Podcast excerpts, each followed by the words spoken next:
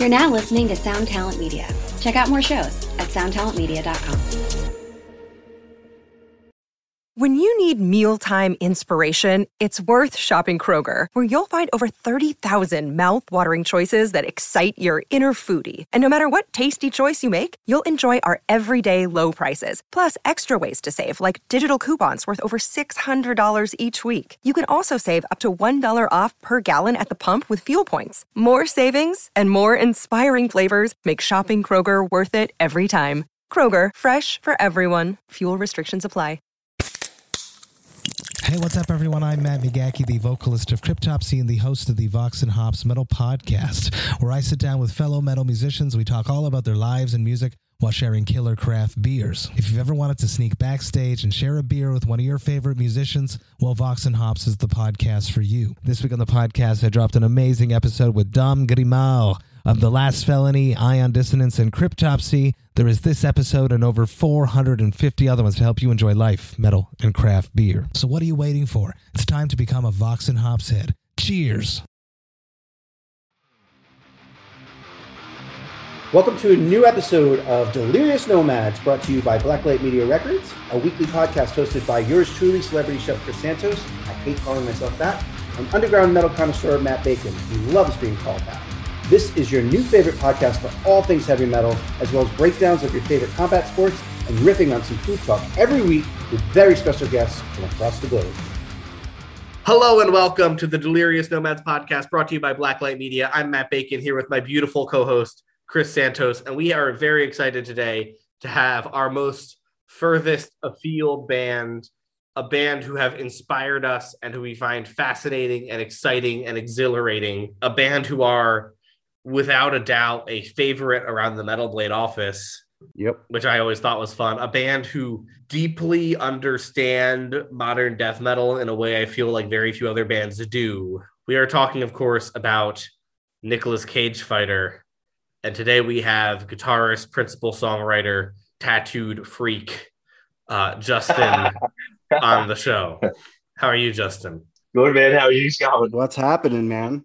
Nothing. I... So good to have you on, man. I'll tell you, you um I personally was so excited when you guys made the decision to get on board with Blacklight Media and Metal Blade because um I just want to see you guys blow up. I think you guys are fucking amazing. And uh I just can't wait for the for the world to hear the new music that you guys are working on. And um you also have maybe the best name in all of heavy metal.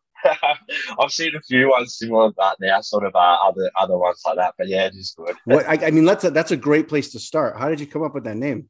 Honestly, there's no really good story to it. I remember when um the band was first about to start. So Tom, our bass player, and our original vocalist were sort of putting this band together, and um they were looking for a guitarist. And at that time, I was playing this sort of uh pop punk female fronted band, and um it was a bit of fun. It was a good learning experience, but I sort of wanted to do something a little bit heavier on the side as well. I played in heavier bands before that, but um, yeah, I remember getting a, a, phone call from this random number one day, and it was Tom, our bass player, and he said, "Hey, uh, I heard you're a guitarist, and that we, we want to start this this new heavy band. Would you be keen to play for us?" And I was like, "Yeah, that's fine." And I don't know why, but on the phone, I just said, as long as we can call it Nicolas Cage Fighter, but we all just started pissing ourselves on the phone thought that was super funny, and it it sort of just stuck from there. But I'm not too sure where the actual idea comes from, eh?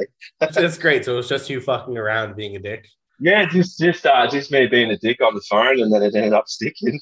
yeah, it's a great it's a great name. It's a great name. Yeah, it is. Hey. So the origin of the band is actually pretty interesting because you basically you had sort of an initial run, then you went away for like a decade, basically. Yeah, so we, we've the band's coming up to ten years next year since it's been a band, but there is probably like four or five years in there that we didn't sort of do much. So before the band started, we've all sort of known each other throughout the music scene for a long time. So in high school, I was playing in some sort of deathcore bands. That was around that time when deathcore was blowing up. Davo was playing in sort of death metal bands and that sort of stuff. And Tom, Tom comes from a sort of punk background. He played played a lot of bass and uh, used to skate and stuff like that. So I went to high school with Tom. He was a year above me. So I used to ride BMX. He used to ride uh, skateboards. We sort of uh, didn't really like each other that much through high school down the skate park, but that's sort of how I knew him.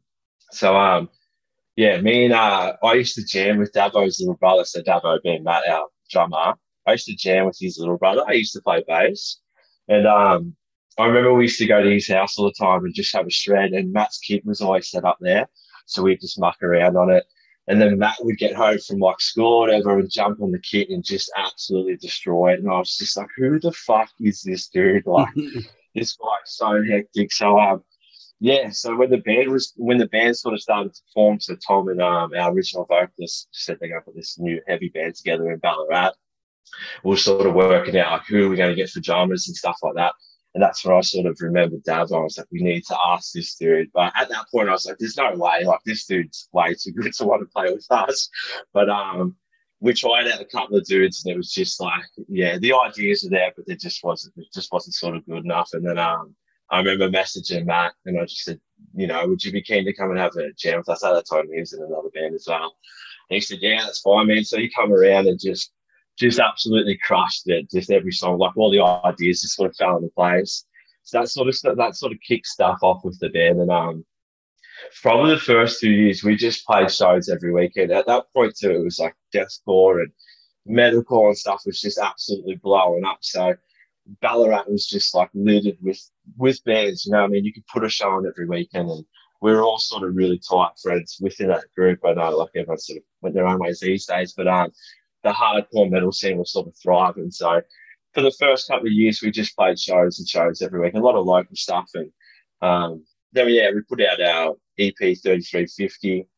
At that point, too, it was sort of hard to get your music out as well. We were sort of just running it on YouTube and stuff like that. So um, we did what we sort of could off it. But um, yeah, so we uh, toured a fair bit off that. And then um, at that point, we sort of, I, I think, I, I feel like we sort of thought we were maybe getting too big for Ballarat. We were young kids at the time too, so we were sort of like, fuck it, let's let's uh just take the band and uh, move it somewhere else, and you know maybe it's going to be better if we if we move this way. So we moved up the east coast with basically the whole band, and it went from playing shows every weekend to playing two shows in two years. We we sort of didn't look into the scene enough. There was barely any scene out there, but um, the band sort of drifted apart a little bit while we were up there. People started, you know, getting girlfriends and one of the original vocalists got married and they started having a family and I locked in a really cool job up there. So I sort of stayed around and just kind of kept working up there. Some of the other guys came home and after a couple of years of uh, just sort of, I guess, finding ourselves up there, we all we all come back to Ballarat, uh, like our old vocalist.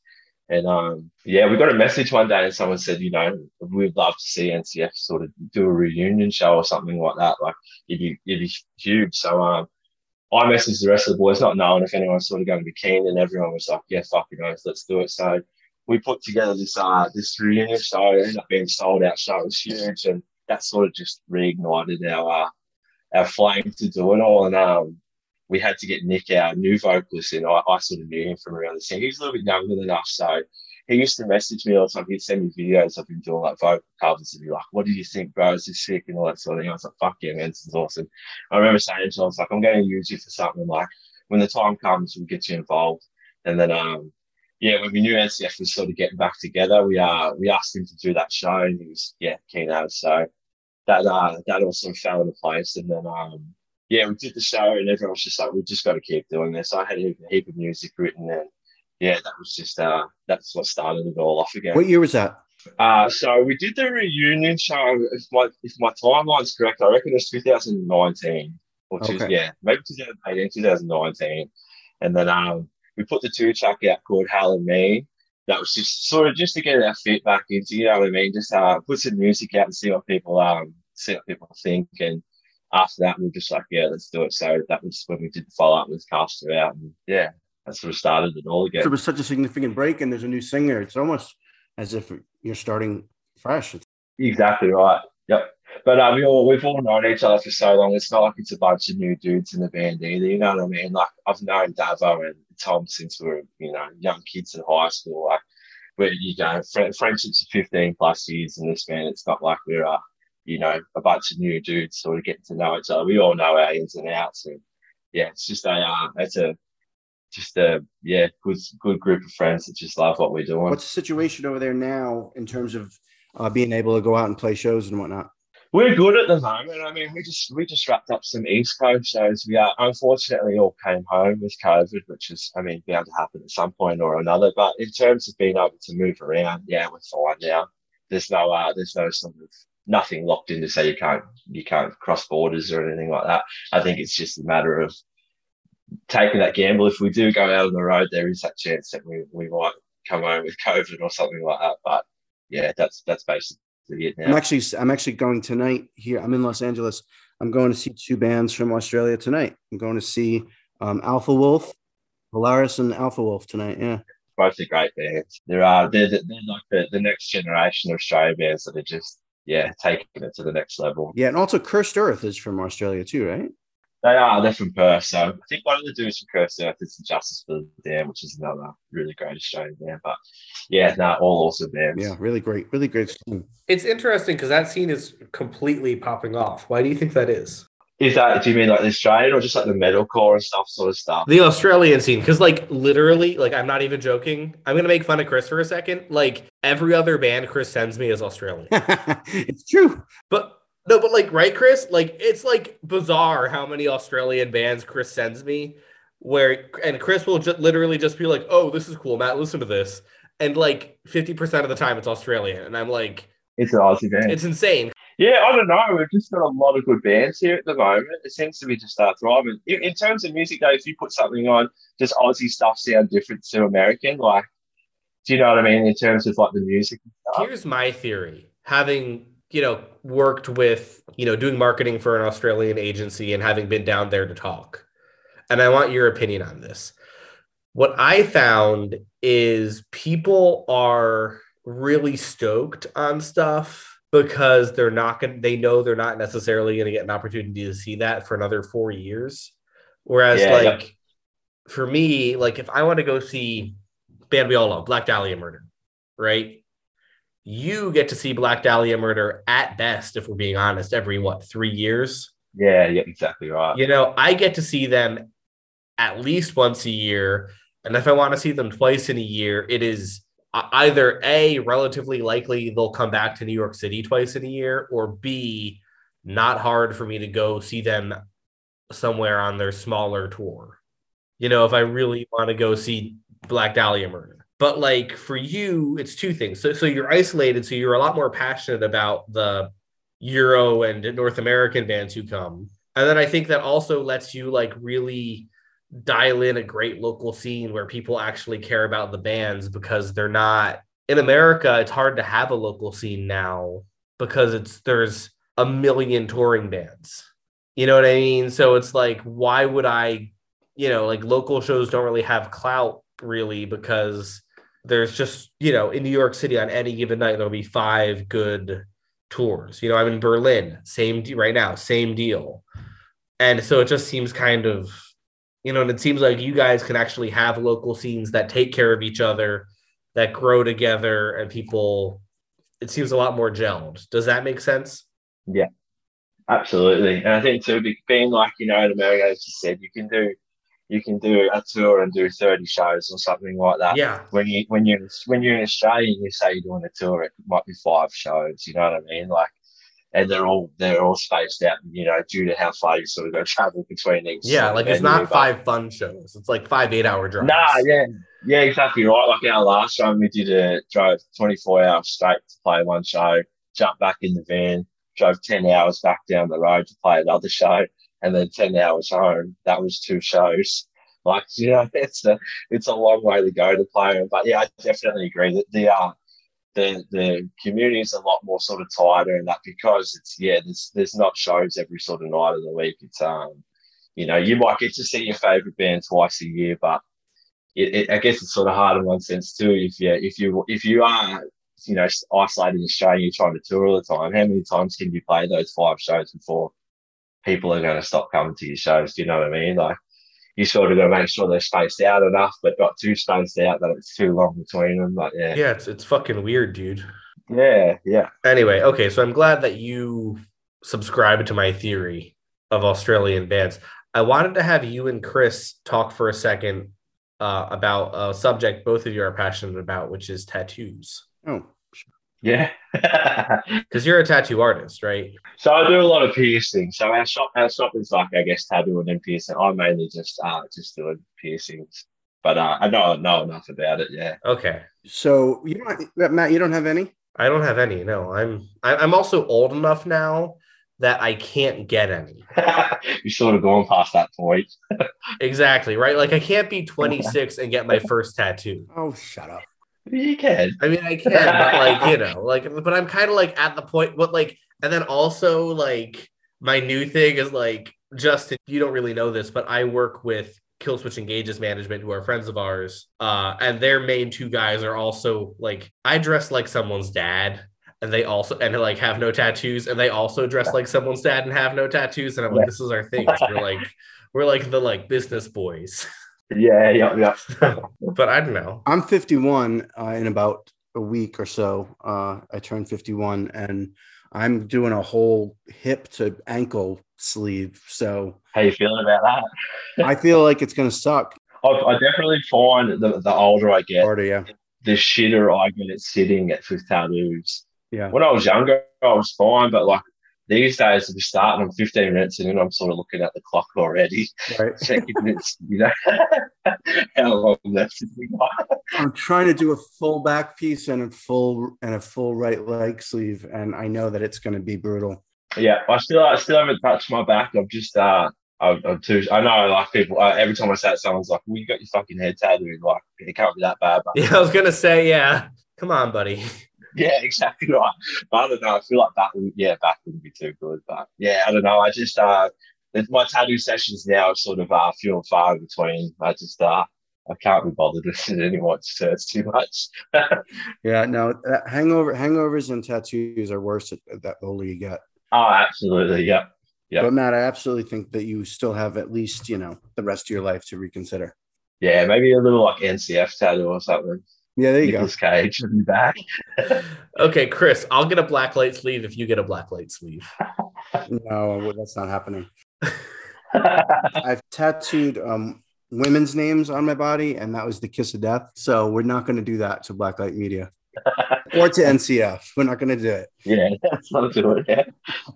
without getting too specific because we want there to be, you know, we want to make the proper announcements when, it's time. But I know that you guys are in the studio and you're writing the new record. Like, what's the process? How's it going? Like, are the songs coming quick or?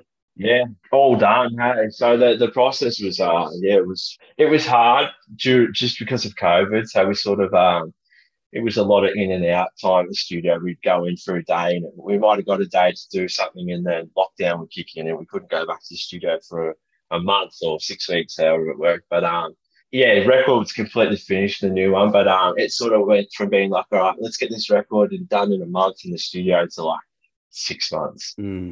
the, the time in the studio was awesome. We uh we love working with Guy. He's uh he knows exactly sort of what we're trying to do. He's uh done our last two two records. Did Hell and Me, the two track, and then cast you out the EP. So yeah, this time we spent a lot more time doing pre-pro. A lot of our stuff before was me and Davo just writing the songs in our where we jam, and then me taking them to the studio and we're just laying them down. But this time I probably spent probably two months prior to going to the studio, just in every week and just tweaking stuff, maybe cutting stuff out that doesn't need to be there, or you know something repeated. Like, do we do we need to put that there? And just really trying to uh, make the best songs that we we could, but still keeping like that NCF vibe. But um, yeah, we're super super super proud of the new album. Uh, yeah, we can't wait for it to come out. Yeah, we can't either. Actually, um, I think it's gonna. I think it's gonna go over really, really great here. Um, and then we got to obviously figure out a way to get you guys here and tour. Yeah, that's exactly right. We can't wait to get overseas. I think that's just uh, all of our all of our dream, especially mine. Is you know, from a young kid, it was always fucking. I want to be a fucking rock star when I'm older. But uh, yeah, I'd love to get over there and play some shows and that sort of thing. So now that I guess restrictions and international travel and it's all back on the cards, me, uh, yeah, hopefully this album um, kicks off and people uh, people get into it and it gives us that chance to get over there. I'm always curious with bands. Matt, we've never really talked about this before, but you know, with the vocal style um, that you guys have, having not actually gone on a long tour, is there any work that needs to be done to to ensure that he's good for six weeks of singing, you know, in that this kind of fashion?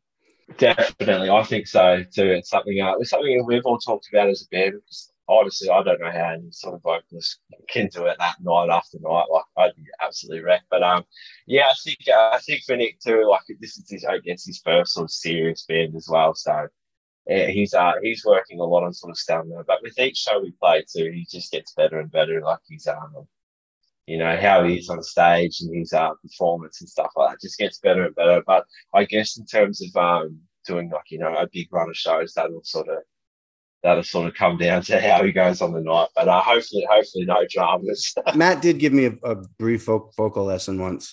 Yeah. Ah, yeah, that was a good day. That was a good day. How'd you go?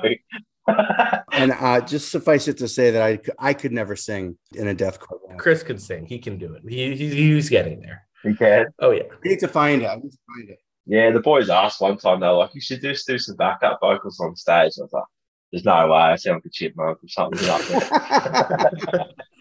Well, no, we need we need you for album three when you break out the eyeliner and vocals. yeah. So, nah, I'll leave leave it to the other boys. That's what I'm always threatening Capra with. Yeah. Um, and then in the meantime, while you're waiting for the record to be finalized and for it to come out, do you guys still continue to write or do you take a pause and just Yeah, nah. So it hasn't sort of stopped. Uh, quietly, I've probably got about six songs down for the, the next album. really? Yeah, just sort of just want to keep at it. No, there's no sort of, uh, I guess, not have any breaks while um, you know, feeling creative and that. Just sort of keep the writing going. So same thing again. I'll probably towards the next half of this year, we'll go back to the studio. and I'm just going to start getting all these ideas down and sort of yeah, start fleshing them out, seeing what we can come up with.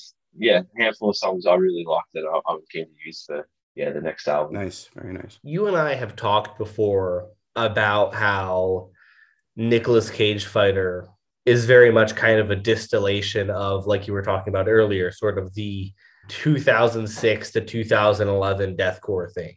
Yeah. And like executing that in a way that's a little bit more mature and thoughtful than a lot of those bands were.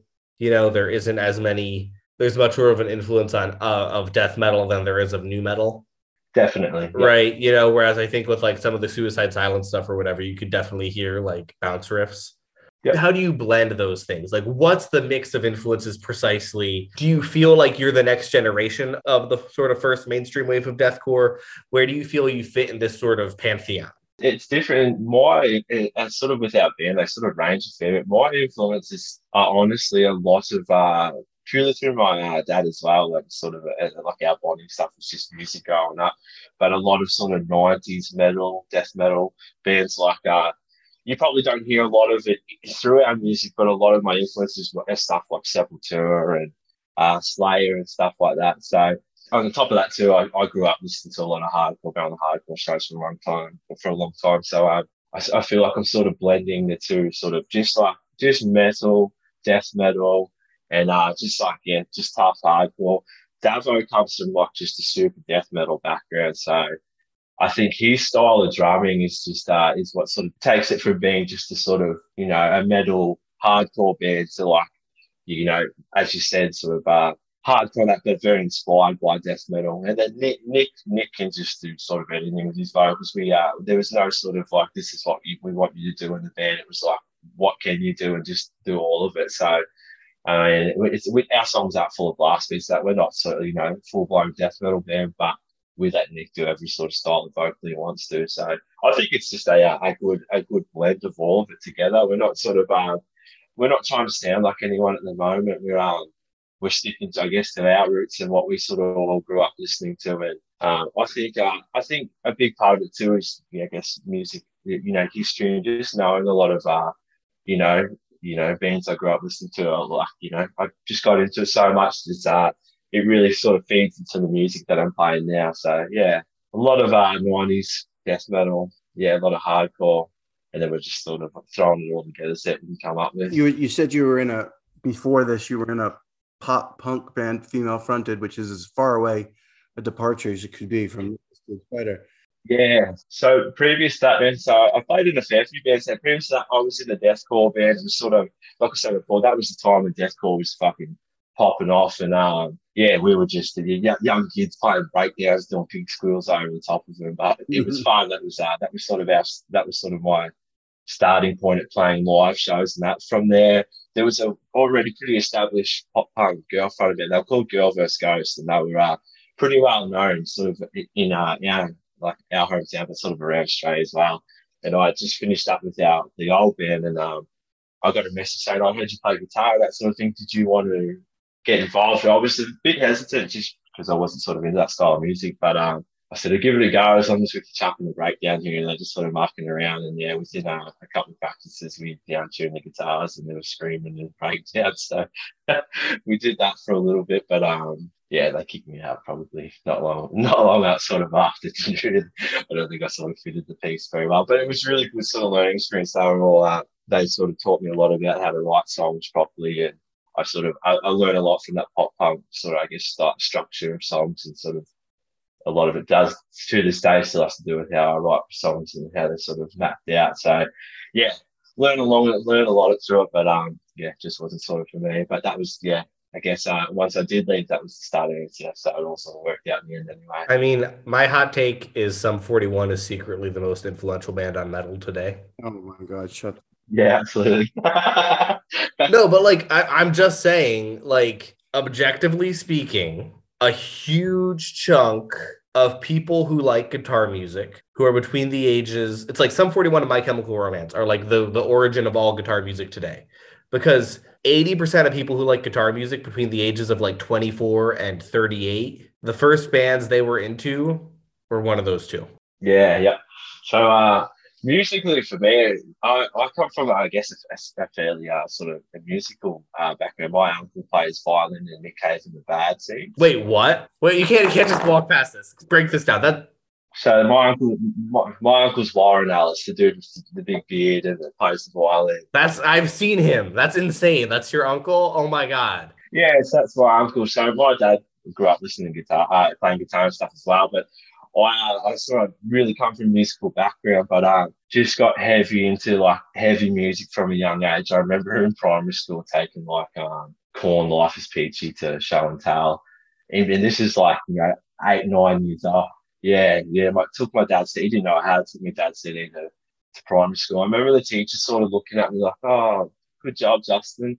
I remember it pulling me up like after class, just like, does your dad know you have that CD? Like, yeah, you probably need to take that home and maybe don't bring it back to school, sort of thing. But uh, yeah, it was sort of metal was just uh, just stuck with me from from a very early age. I remember taking mum to go to buy the first Slipknot album when I was in primary school, and um, I remember the uh, the bloke at the counter. I was walking up to him saying, "Hey man, just uh, looking for the Slipknot CD," and he sort of looked at me and looked at my mum, She's like, who's the CD for? And mum's like, it's for him. And she's and the dude's like, I can't sell it to you. He's way too young to be listening to Slipknot. but um, I used to save up my cash. I remember dad used to give me like, you know, just a little bit of money here and there. And he'd take it to the CD shop and I'd buy a CD or something. I remember buying like Cowboys from Hell or Pantera or mm. something like that. But um, yeah, it was the it was the early sort of metal stuff that really stuck with me, still still with me to today. Korn, Sepultura, Slipknot, Slayer, that sort of stuff, and then from there, sort of right. not not My Chemical Romance or Sum 41. Nah, see, yeah, see, like that sort of stuff for me was a little bit later. I sort of went was more in the metal, and then sort of uh, veered off and went sort of into your pop punk and your hardcore and all that sort of stuff. What age were you when you picked up a guitar? Uh, so I got my first guitar. I was probably like 13 or 14 in high school. So um, I used to just muck around on bikes all the time, and I was always breaking bones and that sort of thing.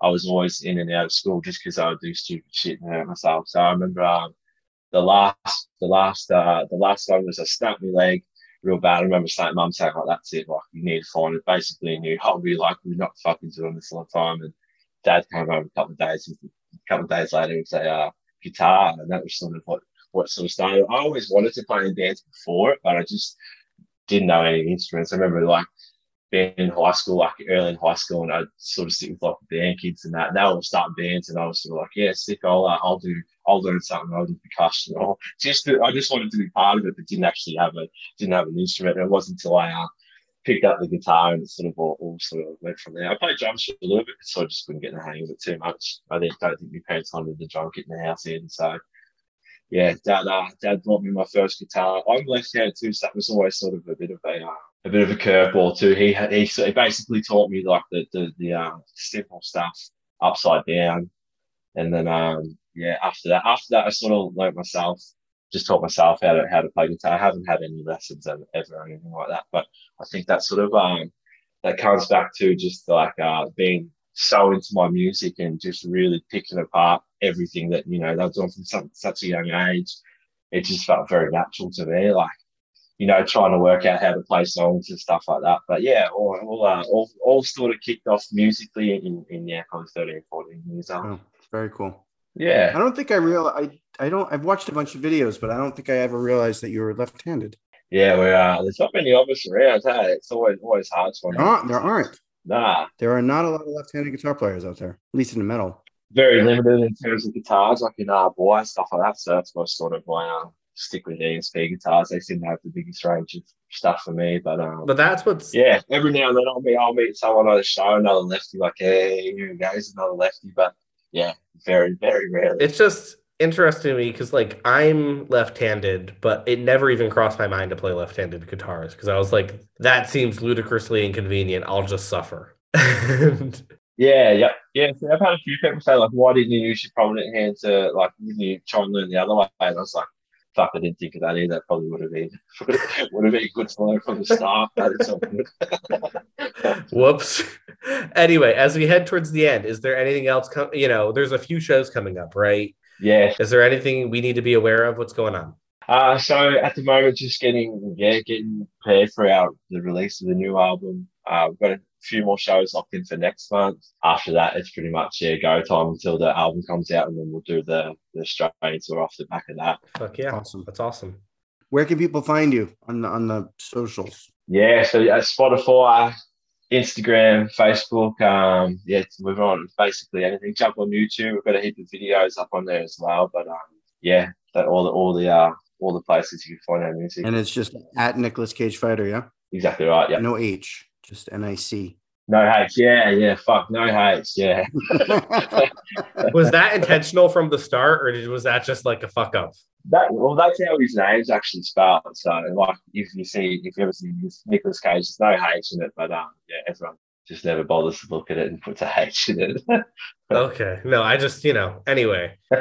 thank you so much for coming on. We're so excited about you. Thanks for having me, dude. For sure, man. And dear listeners, we'll be back next week. Thank you so much. Yes. Awesome. Catch you later. Thank you. All right. So that was awesome. Thank you, everyone out there, for listening to Delirious Nomads, sponsored by Blacklight Media. We will be coming back at you next week with another awesome guest. Be sure to follow Blacklight Media on socials for new music and more, and above all, keep it heavy.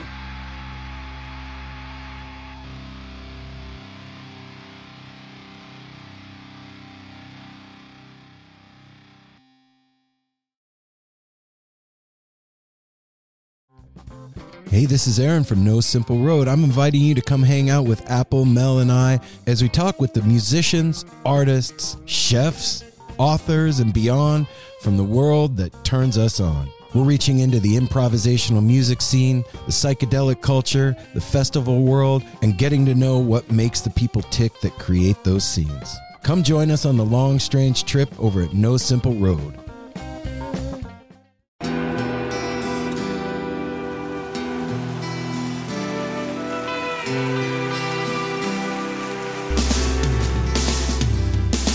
I don't think it overstates things to say that the Beatles were the greatest gift to entertainment and culture of our time, a secular religion, if you will, with their universal appeal and demonstrable impact on people's lives.